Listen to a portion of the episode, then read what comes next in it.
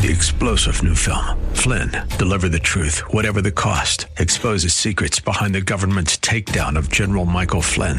Flynn knew what the intel world had been up to. He ordered the first audit of the use of contractors. This set off alarm bells. He told the truth. He was the most dangerous person for Donald Trump to hire. They had to get rid of Flynn.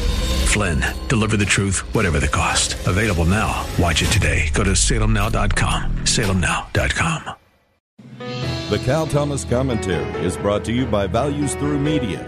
Now, here's syndicated columnist Cal Thomas. Senate Minority Leader Charles Schumer spoke at a pro abortion rally outside the Supreme Court on Wednesday. He said, quote, I want to tell you, Neil Gorsuch, I want to tell you, Brett Kavanaugh, you have released the whirlwind and you will pay the price. You won't know what hit you if you go forward with these awful decisions, unquote. Schumer was referring to a Louisiana case before the court that would require abortionists to have admitting privileges at hospitals. In a rare rebuke, Chief Justice Roberts called Schumer's remarks, quote, irresponsible and dangerous, prompting Schumer's office to accuse Roberts of bias. Schumer's office later said he was talking about the price Republicans would pay at the polls.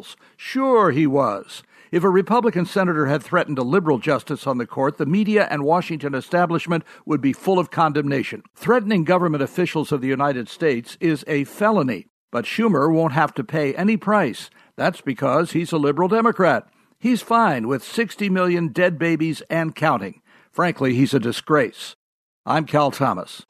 For a free copy of today's commentary, visit calthomas.com or write us at Values Through Media, P.O. Box 373340, Key Largo, Florida 33037. That's P.O. Box 373340, Key Largo, Florida 33037. Please specify the date and subject. Your tax deductible gifts to Values Through Media help support us. Listen again next time for the Cal Thomas Commentary.